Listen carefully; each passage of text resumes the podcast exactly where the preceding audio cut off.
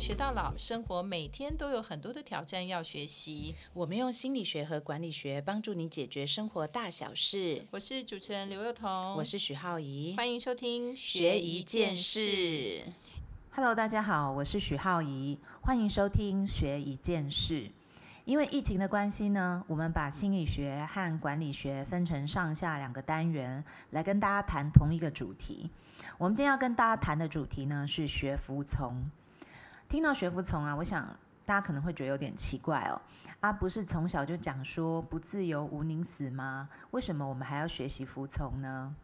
我想哦，可能很多人跟我一样有一种类似的经验，就是比方说我们是一个职场新鲜人，或是你可能进到职场里面已经蛮久了，呃，你很难是得天独厚，说你上面永远都不会有老板。通常我们都总是进到一个组织，就是会有人去管着我们。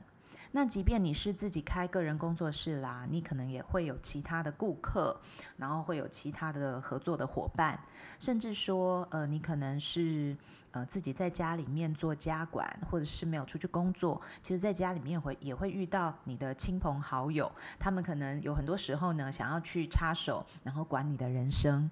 有些时候呢，呃，好像。他们在讲的东西跟我们所想象的是完全不一样的，所以因为意见的不同呢，你就会发现人与人之间常常起了冲突。所以，首先我们要跟大家去定义一件事情哦，顺从跟服从这两件事是不一样的。如果我从心理的概念来看，顺从比较像是我们没有去反思过，呃，这一个讯息它的来源它有没有道理，它需不需要我们去遵守。然后只要是，比如说是我妈妈说的，我就通通都要听。那这个东西呢，我们就把它叫做顺从。可是服从是什么呢？服从是它前面有一个概念是先信服嘛，我先能去服了这件事情，然后以及之后我才能够去从事这件事情。所以换句话说，它必须要有一个认知上面的接受的。当我认同了这件事以后，我怎么学习？即便这个道理跟我原本所想象的不一样，可是我还愿意去做一些尝试。也许它会对我的人生有一些新的、不一样的改变或是启发。所以，我们今天要谈的是这件事情：到底我们怎么样去做到，对我们而言，它是有利的一种服从的状态呢？首先，我们要先来看呢，在心理学里面怎么去看，我们能够去接受一个跟我们不一样的认知的状态。一般来说呢，其实有两个途径哦。第一个途径是呢，诶，这个讯息跟我原本学习的脉络没有太大的差异，它其实呢是在同一个脉络跟频道上。比方说，我们知道了什么是狗，狗呢，它可能有一个状态的叫声，一个状态的长相。所以我今天呢看到一只狗，它长得跟我一般所想象的狗不太一样。我原本以为的狗可能都长得比较小。可是我突然看到了有这一只狗呢，长得毛茸茸的，然后我觉得它又长得像熊，又长得像狗。但是呢，后来我的朋友就告诉我说：“哦，这个是为什么？因为它的叫声还是像狗的叫声。那它的状态是什么？所以它其实还是狗，它只是长得很像熊，所以它是一种狗，叫做比熊犬。那我就学到了啊，原来这个是比熊犬，它还是狗，而不是熊。”那这个状态呢，我们在心理上，我们就把它叫做同化。所以这个同化的过程是，它是透过我原本学习的东西，然后我经过了某一些消化以后，把我原本学习的东西去迁移到我后来学习的这件事情上，所以我学的东西就变得更广、更多了。好，这是第一种。我们可以接收外在讯息的一种模式，所以你就会发现有一些人呢，有一些主管或是我们的长辈，他想办法要让我们去理解一些道理。为什么我们可以比较能听得下去？因为通常这些人他所使用的方法是比较扣着你之前的学习脉络来跟你讨论的，所以他知道你的个性，他就用什么样的方式跟你讲话。通常这些人呢，我们就比较能够听从他的话，他就变成我们人生当中很重要的长辈。可是另外有一种人呢，我们可能就觉得说，哇，很难去跟他沟通。为什么？这种呢，就关乎我们另外一种学习的过程，另外一种学习的历程呢，我们把它叫做调试。调试的意思就是说，我们所接收到的新的讯息，它离我们原本所学的东西或我们所相信的东西，它的落差是非常大的。比方说，我们想象一下，如果你从来没有看过一种生物叫做草泥马。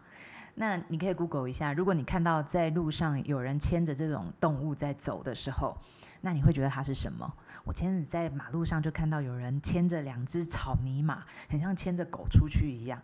那如果你没有看过，你就会想说，那个是羊吗？还是什么样种类的生物？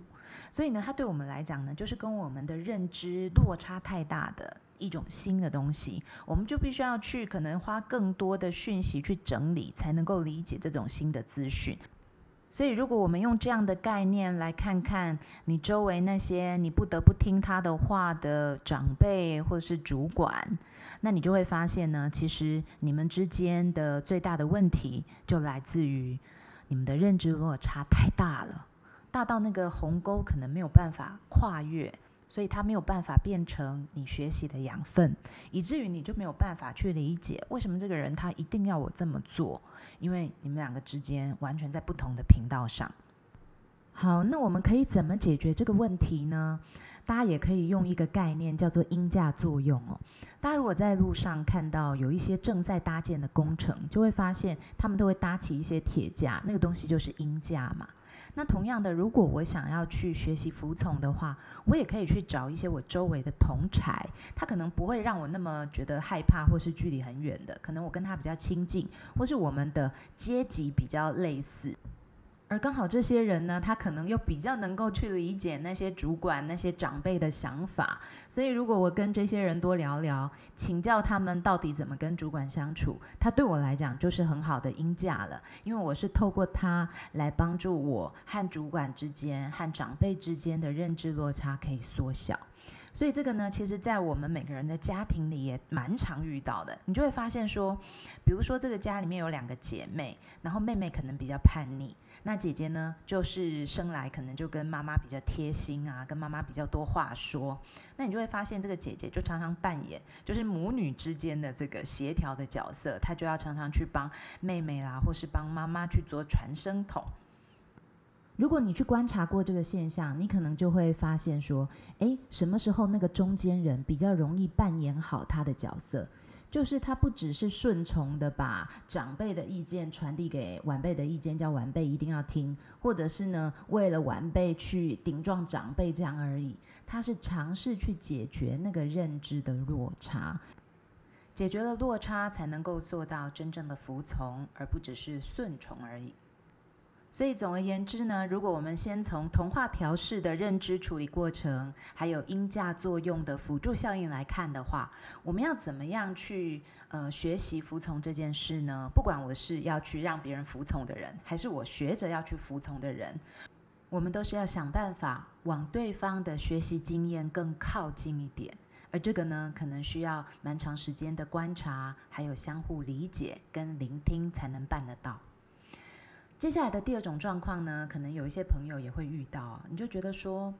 嗯，我跟这个人其实已经想尽办法要好好沟通啊，我也很想很有诚意的坐下来听听他到底想要我做什么，我也很想好好的去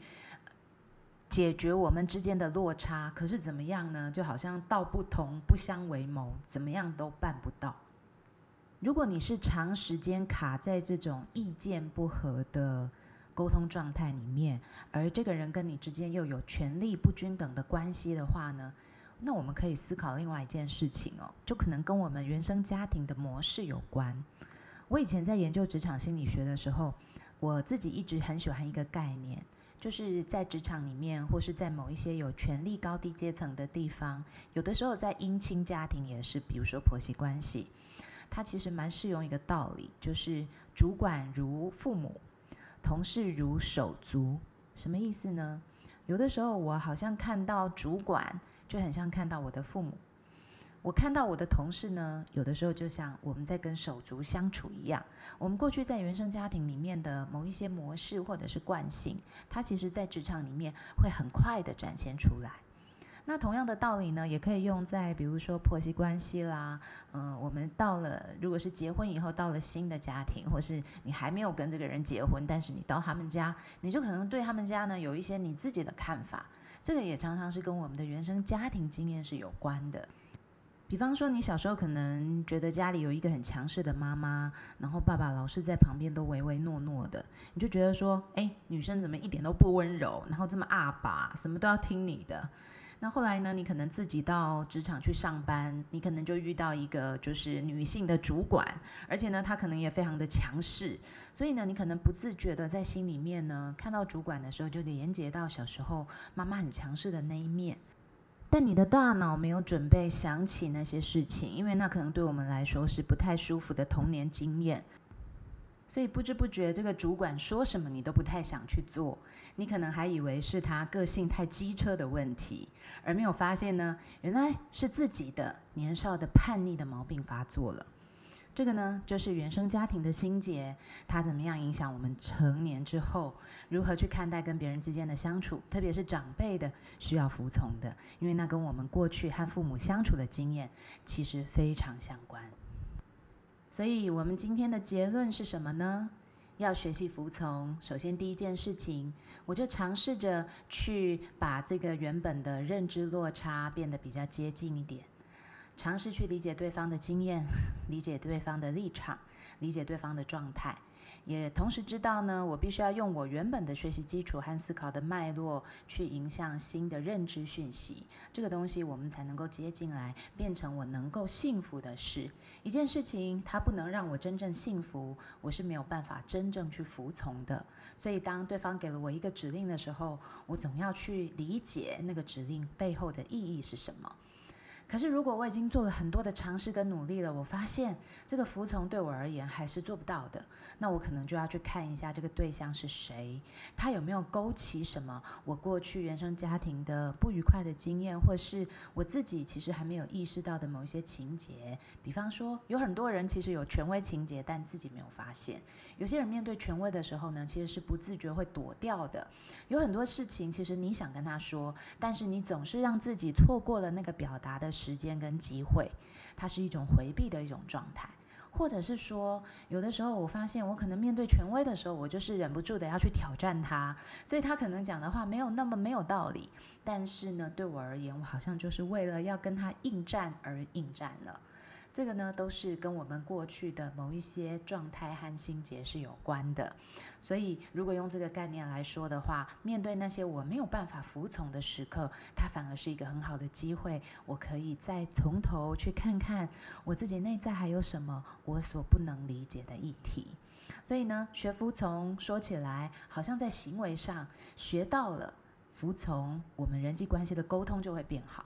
但是，即便是这件事情没有办法办到，它也可以帮助我能够更认识自己。现在疫情每天在家，我们也常常哦，就是会跟自己的亲朋好友啊，或是家里面最亲爱的亲人有这样子的战争。其实呢，如果你遇到了这些状态，不妨就趁着这一段时间，好好的静下来想一想，我跟他之间所遇到的这些状况，如果是常年都没有办法解决的，那有没有可能里面是有一些我自己还不够认识自己的地方？把它一条一条的记录下来。为什么这个人他让我不想听他的话？他让我呃没有办法去做他要我做的事情呢？理由是什么？一条一条的记下来，检视一下，你就会发现自己明白自己更多了。我们下一次学一件事再见喽，拜拜。